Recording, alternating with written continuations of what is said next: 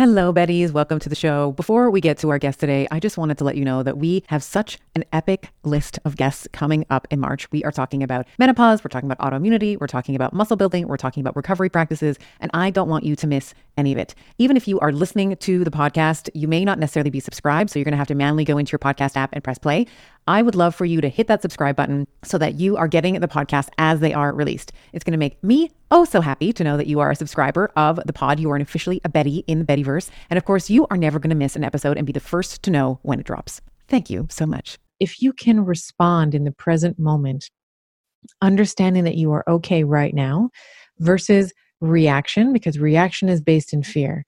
And we never make good executive decisions when they are fear based because like i said we we are afraid of our feelings. We are afraid of the you know we get into these future projections around well what's going to happen with this? And in one more week if i don't have a job then i'm going to you know right now you are okay right now. And it, there's no value to worrying about the future because it's not here yet. The only thing that you have is right now. And practice holding these strong emotions in your body. And I am of the opinion that everybody has that capacity. Like you are not, you are never given anything that you do not have the capacity to deal with. Welcome back to the Better Podcast with yours truly, Dr. Stephanie Estima.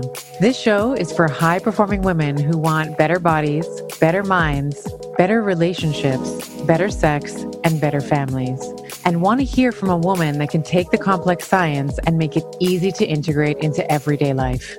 Every week, I'll be giving you access to world class scientists, medical doctors, plastic surgeons, professional athletes, Olympic gold medalists, Hollywood actors, parenting coaches, sex experts, and psychologists. I am always looking to answer this question What are the simplest things that we can do today to get better tomorrow? I am part geek, part magic, and it is my mission to be the voice for women. Let's get better together.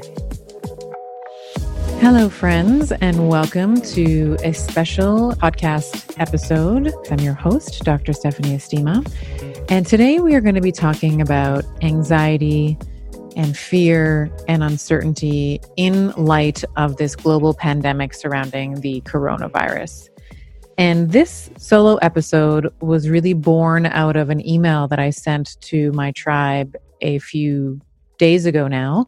And the email was simply, What do you need from me right now? And I had sent this email because I wanted to really get my finger on the pulse in terms of how people were feeling and how people were doing. And the response overwhelmingly was people are scared. People are feeling incredible amounts of anxiety. There's a lot of mental health issues that are happening. And I wanted to come on here to talk about anxiety, to talk about fear and the uncertainty that people are experiencing, and then give you a reframe for what that means and how we can be dealing with this in the best way possible. I am a huge fan of the Bio Optimizer's Magnesium Breakthrough. It has seven forms of magnesium, which is going to help to transform your stress and your performance and your recovery and your sleep to the next level. I'm often asked, like, well, what are the types of magnesium we should be looking for?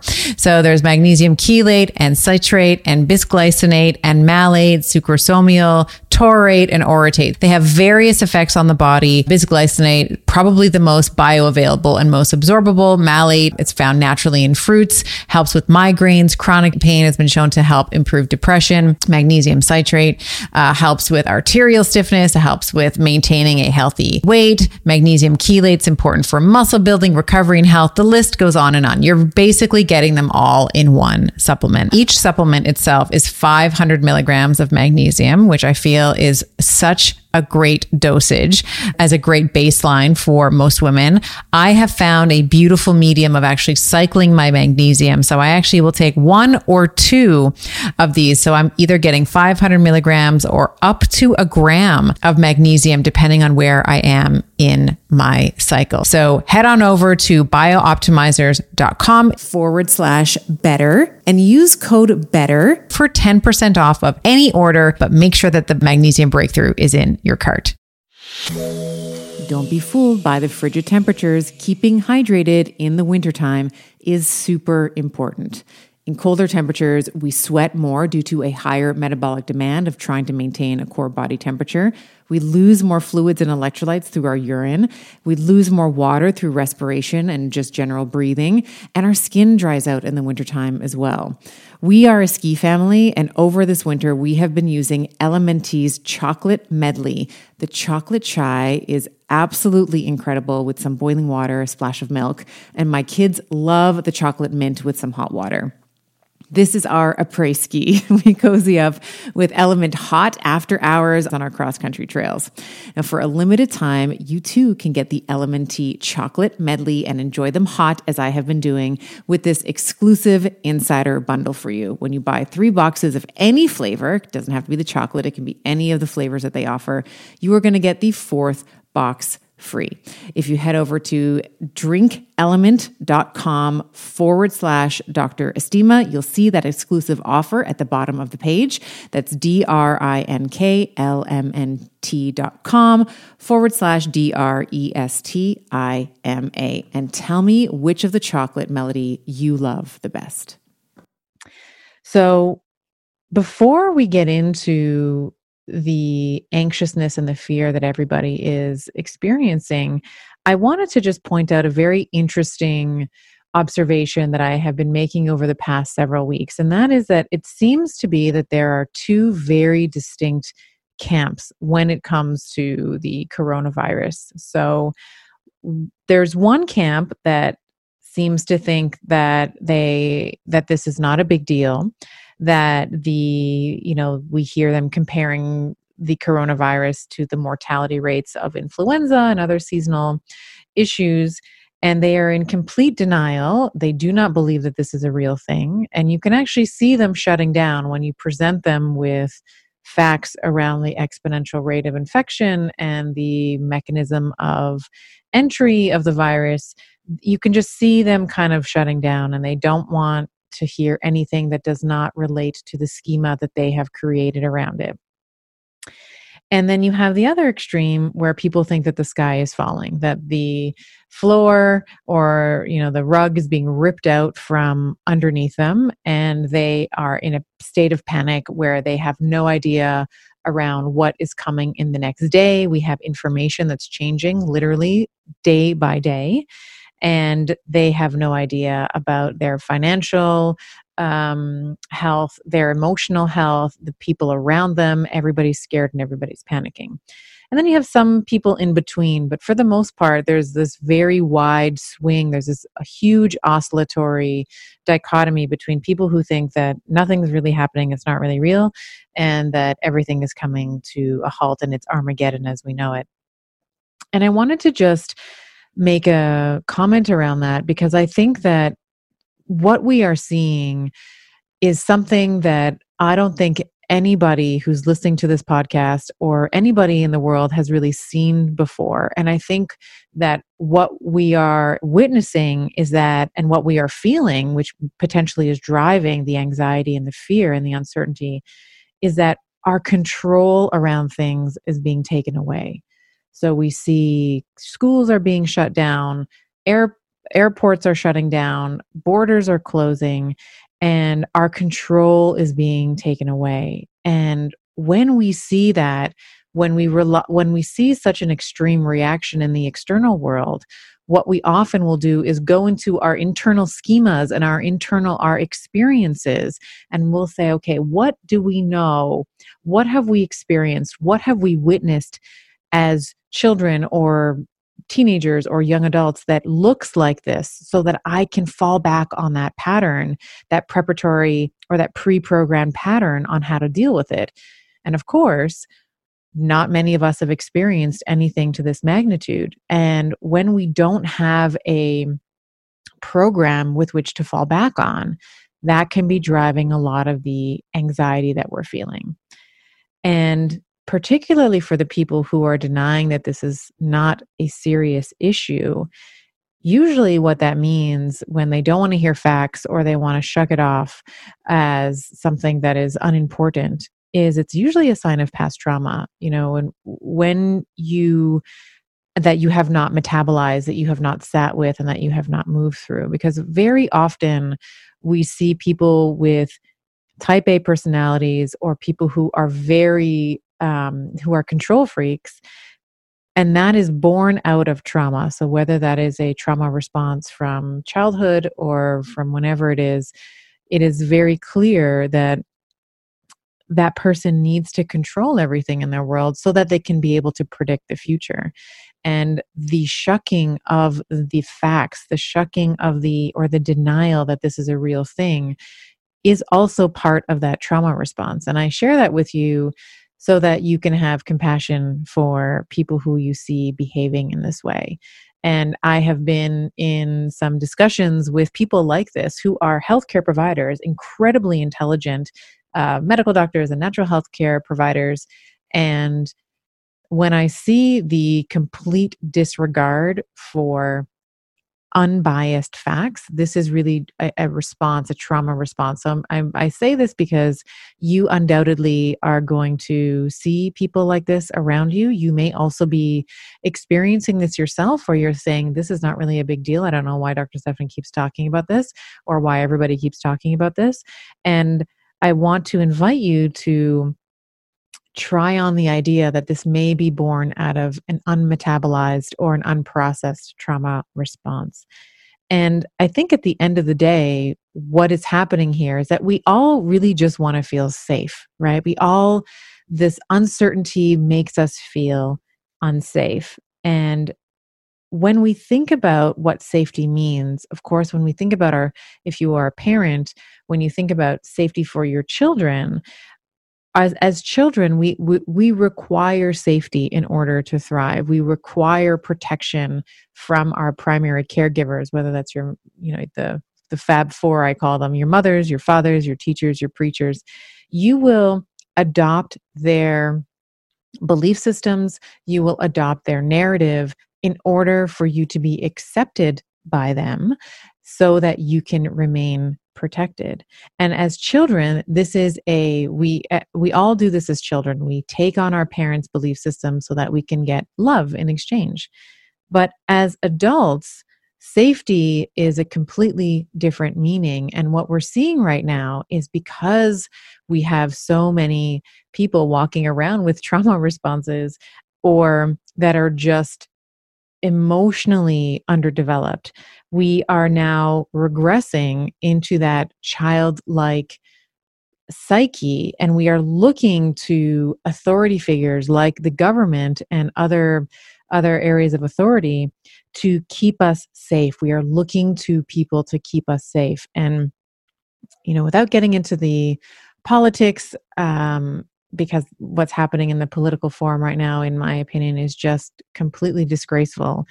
But for the most part, I would say that most governments, especially uh, and even right here at home in the US, and I am beginning to lump Canada into that as well, most governments have failed their people in terms of communicating effectively, in terms of creating the necessary boundaries to keep us safe.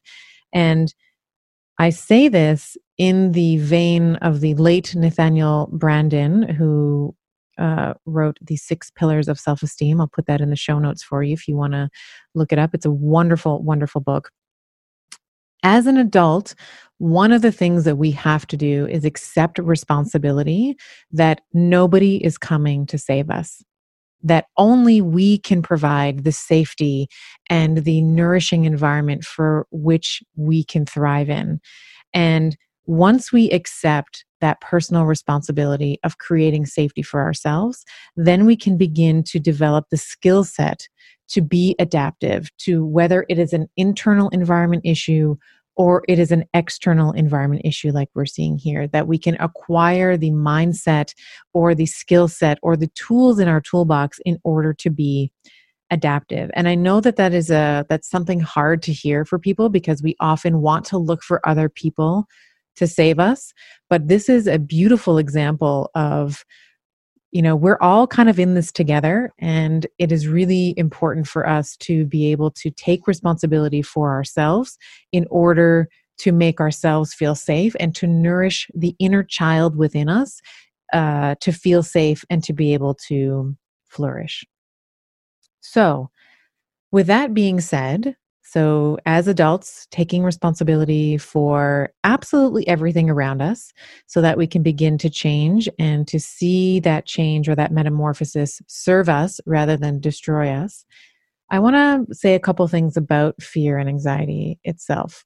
And I know that this may sound a little crazy, but I want you to allow yourself to feel scared and i want it's okay to it's okay to be scared. It's okay to have the fear come up right now because it is an uncertain time because we have this novel virus and we don't really have quite a handle on how to contain it. And like i said our governments are for the most part completely failing us. So you can allow yourself to be scared and to feel scared and to hold space for that scared. And that is how we become whole. And as a society in general, I would say that we are so afraid of our feelings. You know, this is why the antidepressants are, you know, the top. I, I don't have the exact stat off the top of my head, but they are one of the most prescribed medications because we don't want to feel our feelings. We want to be able to numb them so that we can continue pushing forward. But it is in the fear, it is in the holding space for those very scary feelings that we're taught culturally to shuck, or we are taught culturally to ignore or to repress, is how you become, how you can birth a new person, a person who you accept fully. So you are accepting the you know the brightest and the most beautiful and the most luminous version of yourself but you're also accepting and loving the lazy ugly incompetent sloth that lives within all of us as well and you don't need to change how you feel in order to be okay you know as a human a whole human being we can be very much scared and ha- have no need, no desire to do anything about it. And what that does is it allows you to marinate in that feeling of anxiety or marinate in that feeling of fear. And in that way, we metabolize it. We can take the edge off of it. We can take off that energetic charge that it has. And the ability for you to move towards accepting what is right in front of you as what is rather than needing to manipulate it is where I'm really what I'm trying to drive home.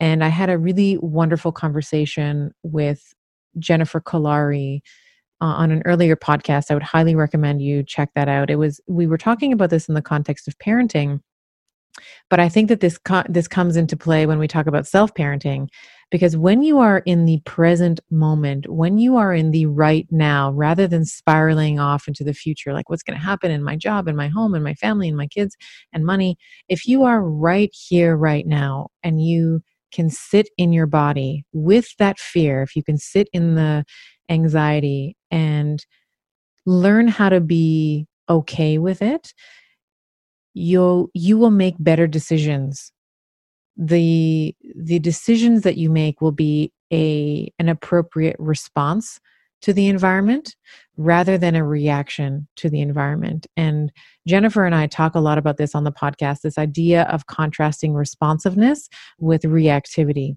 And it's worth a listen if you haven't uh, already done so. So I'll, I'll pop that link in the show notes as well. But if you can respond in the present moment, understanding that you are okay right now versus reaction because reaction is based in fear. And we never make good executive decisions when they are fear based because like i said we we are afraid of our feelings. We are afraid of the you know we get into these future projections around well what's going to happen with this? And in one more week if i don't have a job then i'm going to you know right now you are okay right now. And it, there's no value to worrying about the future because it's not here yet. The only thing that you have is right now and practice holding these strong emotions in your body. And I am of the opinion that everybody has that capacity. Like you are not you are never given anything that you do not have the capacity to deal with. And this is a wonderful example of how we can begin to develop the skill set to think about what we need to do in the immediate term, which we're going to talk about now. But also, I want to bring up a potential thought or a seed to grow in the soil of your mind, which is what are we going to do after this is over? Because chances are this is not going to last forever. And there are going to be precautionary measures, there are going to be safety measures that are put in place for all of us. But how are we going to take radical responsibility for where we are right now. If you are feeling particularly vulnerable, so, uh, and when I say that, I'm referring to specifically contracting the coronavirus and some of the complications that it has. So, we know that some of the complications, of course, are being overweight, uh, having cardiovascular uh, disease, hypertension, type 2 diabetes. Type 1 diabetes also falls in there as well. But what I'm really driving, the point I'm really trying to drive home here is how can we take responsibility for our health that is not dictated by the government and we are doing what we know that is right for ourselves right now and potentially over the next three or four months? You know, how can we, if we have excess weight, how can we begin to step into the metamorphosis of losing that weight? Uh, and I'm and of course when I'm talking about weight loss, I'm not talking about so you look hot on your you know in your bikini for your trip to wherever. I'm talking about excess adiposity, visceral adiposity, like the excess weight that uh, that um, men and women carry around the abdomen, and that put pressure on our organs. Like this is the adiposity. This is the excess um, energy storage that we need to release. And for many of us, a lot of that excess weight is emotional weight. We, I can't tell you how many women have said to me they have had some sort of trauma, whether it's we call it big T trauma or little T trauma. But I'll give you an example of uh, a woman who I was working with uh, a couple of months ago, and she had relayed to me that she had been raped. She had been sexually assaulted multiple times uh, by a family member. And her putting on weight. So she would uh, excessively eat uh, lots of food that she knew was not good for her, but she did that as a protection mechanism so that she would, in some way, uh, consciously or unconsciously, look as bad as she possibly could to other potential predators um, so that she would not fall victim to that again. And I'm not saying that it's easy to to get over uh, a trauma like that of course i think that that that requires a lot of introspection and it requires a lot of deep work for us to feel safe within our bodies when something like that has happened. But this is something that i want to really push in terms of a narrative. When we think about the coronavirus how can we make ourselves the most resilient that we can both mentally which is the point of today's podcast and we're going to get to some of the my best tips and practices both what i'm doing and what we know is true in the science in just a moment but how can we make ourselves resilient from a from, like how can we develop mental resilience but also cellular resistance as well how can we make ourselves the strongest the biggest baddest you know most resilient cells that we can. And there are many ways that we can do that, of which I'm going to outline some of them for you today. But my narrative here is that we must take responsibility for ourselves. And if that's weight loss, of course, I'm gonna. There's some things that I'm gonna uh, share with you today. Uh, and if that's cardiovascular disease, hypertension, of course, these are all very, very, and I'm using air quotes so you can't see my hands, but treatable uh, lifestyle diseases that can be modified and that can be improved with lifestyle medicine. So, I am incredibly bullish on sauna as a therapy for recovery, heart health, and overall aging well. I personally decided on an infrared sauna from Sunlighten because of the range of far wavelengths and near infrared wavelengths that it offers. Saunas help with detoxification and rejuvenation to rid your body of toxins. It helps with heart health by improving circulation, reducing blood pressure, and helping keep the arteries supple. It helps with muscle recovery by easing the tension and soreness to recover faster. And of course, stress reduction with the warmth and the relaxation of sitting in a sauna. It's crucial for hormonal balance and achieving a state of well being necessary for a strong physique and a strong mind. If you visit sunlighten.com slash better and use code better to get a discount. That is sunlighten, S-U-N-L-I-G-H-T-E-N dot com slash B-E-T-T-E-R and use code better at checkout. Without further ado, let's talk about some things that you can start doing from home as you are practicing social distancing and in the event that there that you are quarantined or that your city or your town is locked down which can be very scary.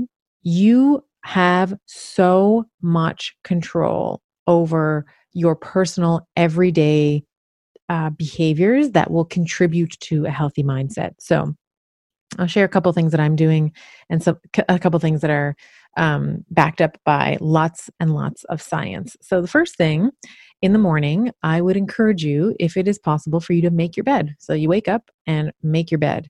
And especially if you are working from home right now and you see your bedroom multiple times uh, a day, if it's on the same floor as where you are choosing to work from, the visual of an unkept bed is very cluttering to the mind and we know that our external environment is often a reflection of our inter- internal environment. And in the bed for most people is the center stage in your bedroom. There's not much else in in in most people's bedrooms. I mean you may have you know a chair or you may have you know um, a dresser or something or some nightstands but for the most part the bed the bed is the main piece of furniture in your bedroom. So if that thing is neat all of a sudden the rest of the bedroom looks like it is much more kept and tidy. And who knows it might encourage you to clean up the bedroom and make it into the sanctuary that it needs to be so, making your bed every day, I think, is a wonderful way to start off with something already being done. So, it's already like something that you can check off on your to do list. The second thing that has been incredibly useful for me is journaling. Now, I tend to journal in the evening, but I know a lot of you, and I've heard from a lot of practitioners who really love to journal first thing in the morning. So, I will leave whether the journaling comes first thing in the morning or as you're winding down to go to bed uh, up to you, but I can give you a couple of questions that you can answer or a couple of sentence stems in the evening if you're filling it out in the evening for you to fill out that will bring you into a state of gratitude and into a state of appreciation. And when we talk about this in neuro in the in the neurological sense, being in a state of gratitude is being is an activation of your prefrontal cortex. So this is an area in the frontal lobe. It is the last area to develop developmentally, which is why we look at teenagers and we think that they have adult brains, but they don't. This is why they often make terrible decisions.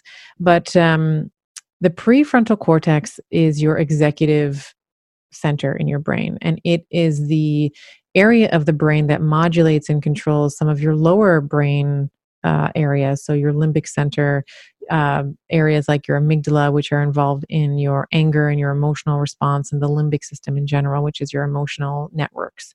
So, when we have a very strong prefrontal cortex, which is what we can hack into by practicing gratitude, whether it's in the morning or the evening or both, this is a really good way to strengthen up the neural um, the neural strength or the neural integrity of the prefrontal cortex in order to help bring down some of the activity in your emotional centers because we all know we've all had that experience where you know if we are a parent you've yelled at your you've snapped at your kid for you know a silly reason and afterwards you're like god what the heck is wrong with me? Or maybe that's been with um with your partner or a friend where you have been distracted or you have been ruminating about something emotionally and then something comes in that just kind of tips you off or or or is the last straw that breaks the camel's back so to speak and we snap. And that is really a demonstration when we look at this from a brain function perspective when your prefrontal cortex goes offline shuts down and your emotional centers take over and of course if you're a parent you know the guilt that ensues from that. Um, and um, and of course if you're not a parent you know if you've ever yelled at your pets or you ever yelled at your partner or your friends how terrible you feel after that once your prefrontal cortex comes back online because that's your brain saying like hey that was a really bad decision.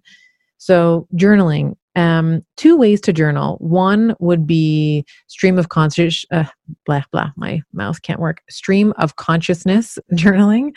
So that is really anything and everything that's coming to your mind, it comes out on the paper. So that could be how you're feeling. That could be things that you want to discuss with your partner today. It could be your you know you have to get your the blues washed in the laundry today. It could be that you need to defrost uh, steak from the freezer in order to make dinner tonight. And with that i'm of course sharing with you all the things that i have been journaling about recently.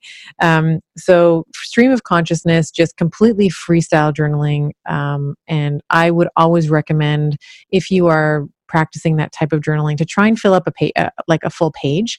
So single spaced, um, you know, whatever size handwriting. And of course, you have to handwrite it. You can't you can't type it. Uh, there's something very different about that handwriting and getting it out um, through either handwriting, short form, or however you like to write. The other way to journal is to be a bit more structured and to answer questions. So I'll give you a couple of questions that when I have journaled in the morning, I like to answer and I'll give you some sentence stems that I put together for when I am I, t- I often journal in the evening. And I often say this tongue in cheek but I often find that the level of light outside is inversely proportionate to my anxiety levels so as it gets darker my anxiety levels tend to climb. And I have found this to be a pretty predictable pattern with women in particular. So in the morning if you are answering if you are uh, creating a more structured form of journaling these would be some questions that I would ask. The first would be, What am I grateful for today? So, even though it's the first thing in the morning, what are some of the things that you can already say are wins? Maybe it's that you made your bed. Maybe it's that you woke up. Maybe you know your heart is beating that you are healthy that you have a home that you have food in the fridge. There are so many things that if you look for them you will see that you are winning. The second question and this is borrowed from Danielle LaPorte's work, who is also on the podcast. I would encourage you to check her out as well. Uh, I think she's episode six or seven. Um, the question here is How do I want to feel today? And this is a really big question. We do not ask ourselves this often enough. So is it that you want to feel connected? Do you want to feel dedicated? Do you want to feel selfless? Do you want to feel sensuous? Do you want to feel inspirational? Do you want to have resonance? Do you want to feel heroic or driven or, um, you know, complete? You, there's so many. Do you want to feel relaxed? Do you want to feel joy? There's so many emotions that you may want to embody in one particular day. So identify the emotion that is going to be most helpful for you and throughout the day revisit that. Say is this bringing me joy? Is this bringing me a sense of peace? Is this helping me relax? And try to have that as a through line for the day. The other question that i like to journal about is how i am going to take care of my wise body today and I use the word wise intentionally because, as intelligent as I think I am, my body always knows more than my brain does. So I try to intentionally honor the intuitive wis- wisdom that my somatic form has. So I will ask myself how I'm going to honor my temple, my body today. So that might be through exercise, it might be through a walk, it might be through meditation, which we're going to talk about in a moment, it might be through breath work or taking a little nap um, in the afternoon if you need it. Uh, it might be making you laugh. You know, eh, how you are going to be taking uh, control and taking um, self agency around your body. Those would be morning questions. In the evening, I would ask the following, or I would I would fill out the following if I'm doing structured journaling. Uh, I usually will fill most of these out in the evening. I am grateful today that I learned, insert dot, dot, dot. So that can be uh, whatever you felt that you learned today. I handled blank well because, and then again, fill in the sentence stem there. Blank lit me up today because, so a person, place, a thing that you did. I created simplicity today by fill in the blank. I prioritized my pleasure today by, and then fill in the blank.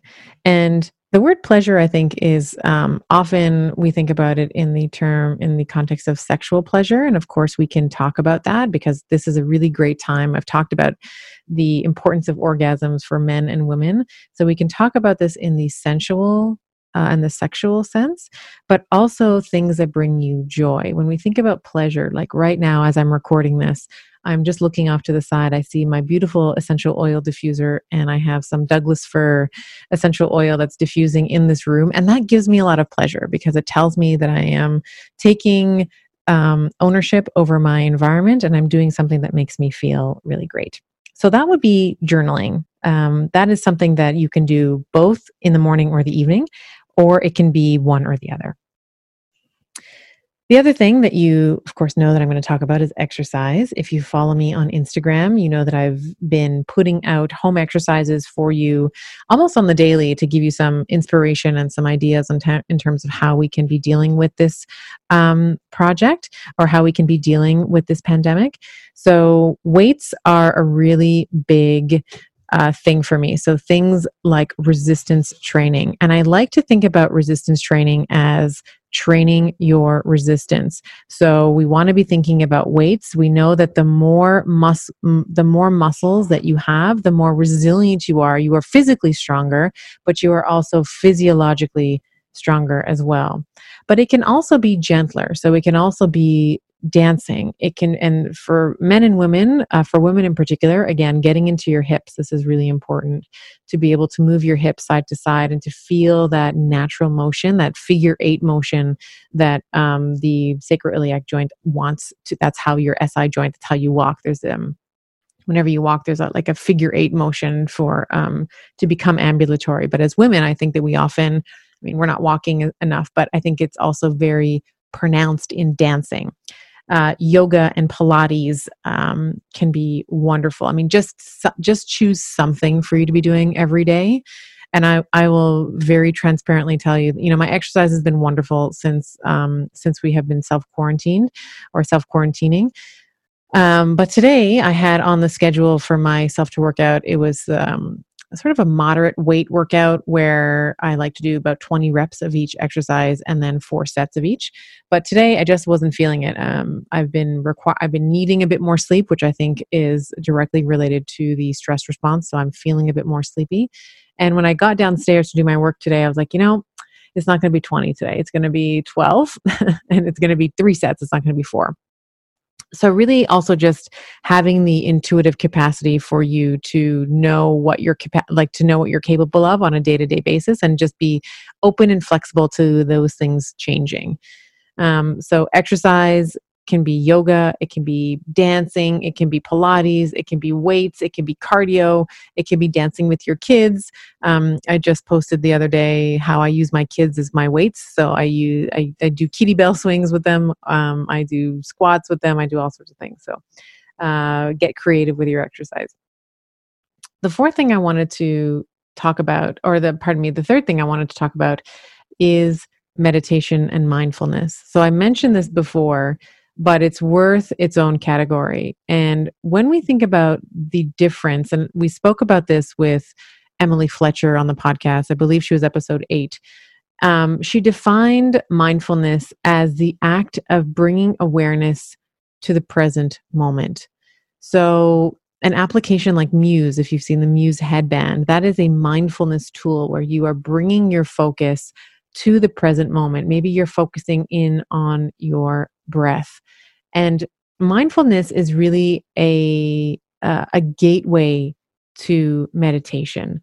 And I am a really big fan of having a mindfulness practice as well as having a meditation practice. And when you are meditating, the way that Emily defines meditation is that it is deep, uh, deep rest that is eight times more restful than sleep. And when we talk about the difference between sleep and meditation, she talked about in the podcast as sleep being a time for rest for your brain so that your brain can clean itself up and recharge and get ready for the next day. And meditation is rest for your body. And this is really important because as we are very anxious and very worried right now, a lot of stress is being triggered in our nervous system. And of course, our nervous system is not only in our brain, but we have our spinal cord and the central and the peripheral nervous system that goes into our somatic and into our bodies. So, very important to be practicing a meditation as well. And this can focus in on the breath. It can, you can be focusing in on a mantra that you are saying uh, over and over again that gets you into that deep meditative state. And the fourth thing I want to just present to you in terms of mitigating and helping reduce your anxiety is to stop watching the damn news. And I've said this before, but the news, you know, we used to look at journalism as this you know, harrowed art of being able to be a trustworthy source. And of course, we've all seen images where people would huddle around their radios and they would watch the evening news as a as a proxy for getting unbiased actual information but we know that that is absolutely not the case anymore when we look at any and this is like politically agnostic like any news any news station it has political agendas, it has political motives, and you are just assume that you are not getting the whole story, and people are just giving their opinions rather than just stating facts. So stop watching the damn news. I would um, in particularly with coronavirus, I would be thinking about checking three main sources. One is the WHO, which is the World Health Organization. And of course, we can make arguments about whether they're politically motivated or not. But for right now, uh, the WHO, the CDC, again, arguably politically motivated, you know, in bed with, you know, big big pharma and all that. But for now, we're going to check the CDC.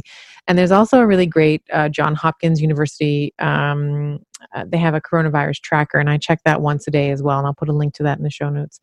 And I would give yourself permission to check the news. Uh, so those three sources three times, two to three times a day maximum. You know, set the time in your day. So you're going to maybe check it in the morning, maybe once at lunch, and then um, you know maybe once in the in the late afternoon. But I would not be on social media, and I would not be consuming everybody's opinion about the coronavirus because you don't uh, at this point it doesn't matter what your sister thinks about it or what your neighbor thinks about it or what Sally, you know, your high school friend on Facebook is doing a Facebook live about it. You really do need to create strong boundaries around the information that you are letting in. I want you to think about protecting your mental health. Like think about creating this bubble where you are you control the information that comes in aimlessly scrolling on Facebook or aimlessly scrolling on Instagram or whatever platform you're on is not good for your mental health in the best of times. But now everybody has a say, everybody has a platform, everybody's doing lives every single day. Like, don't fall privy to that. Protect your bubble, okay? And then the last thing I, I, I talked about this a little bit is I want you to be truly thinking about how this experience is going to change you for the better, how you are going to go into the chrysalis, how you are going to become the butterfly. You go in as a caterpillar and you emerge as the butterfly. And particularly if you are feeling vulnerable to the coronavirus, whether that is through uh, comorbidity issues like hypertension or diabetes or excess weight, let's think about what you can do right now. So, the hand washing and the social distancing, but what you can be doing over the long term. So let's think about, you know, maybe over the next month, you might say, I'm just going to give up soda. I'm just not going to drink soda. And I can tell you that people in my online program, the Estima Diet, I've had people who have joined and you know paid for it and have done none of the protocols that I have put forward but they've just given up soda and they've lost copious amounts of weight. You know maybe you set a goal where you are going to drink one extra glass of water a day or you are going to reduce your food instead of eating five or six times a day you're going to just eat three times a day like three square meals and you are going to incorporate vegetables into every meal. Or maybe you're going to decide that you're going to join an online community where you can be interacting with people who are just like you who have the same goals as you and where you have feel safe to you know share your frustrations and your fears and you know um, troubleshooting as you go along. And i am totally biased in this but i think that the estima diet community we have you know over a thousand women at this point uh, it is one of the best communities online for unbiased, non judgmental, super supportive uh, group of women who are just cheering each other on. So if that is something that is um, uh, something that you may be considering, I'll put the um, link for that in the in the show notes as well. And of course, those are beginner suggestions. So if you are someone who's just starting off on your weight loss journey, that might be some things. Of course, if you have already tried keto or you are already doing some sort of fasting, maybe you will commit to drinking three, gal- uh, three gallons of water a day or three liters of water a day. Maybe you are going to tighten up your fasting window or maybe you are going to join the Estima diet because you you know that it's about keto but you also know that there's advanced techniques there in keto or there's advanced fasting techniques there in keto once you get to those points so those are my best suggestions for you right now. I know that things can be uncertain, but we have to be able to accept responsibility that we have way more power, way more power than we actually give ourselves credit for. And this is going to be, if you follow some of these suggestions, even if you just try on one of them, um, you will find that your mental resilience, your mental grit is going to improve exponentially. And that is going to help you weather the storm in an appropriate way so that you can adapt appropriately to both your internal and your external environment. So, with that, I want to thank you for listening. I hope this has been helpful for you. And let's keep the conversation going. I am on Instagram, I am on Facebook, very active on both those platforms, and I would love to hear from you. I hope you enjoyed today's episode. For those of you who want to continue on this week's Geeky Magic Carpet Ride with me, visit bettershow.co forward slash show notes. You'll find research, links, summary notes, musings that I prepared in preparation for the podcast, and I often throw in some of my best practices, bonuses, and links. All the juicy bits are in there for you. And now for the obligatory legal and medical disclaimer. This podcast is for general information only, and the advice recommendations we discuss do not replace medicine, chiropractic, or any other primary healthcare provider's advice, treatment, or care. In the consumption of this podcast, there is no doctor patient relationship formed, and the use and implementation of the information discussed are at the sole discretion of the listener. The information and opinions shared on this podcast are not intended to be a substitute for primary care, diagnosis, or treatment. This episode is brought to you by yours truly, Dr. Stephanie Estima, and Leverage. Leverage handles all production, creates the images that you see on my social media, and takes out all my awkward pauses. They are my secret magic bullet. You can visit them at getleverage.com forward slash better.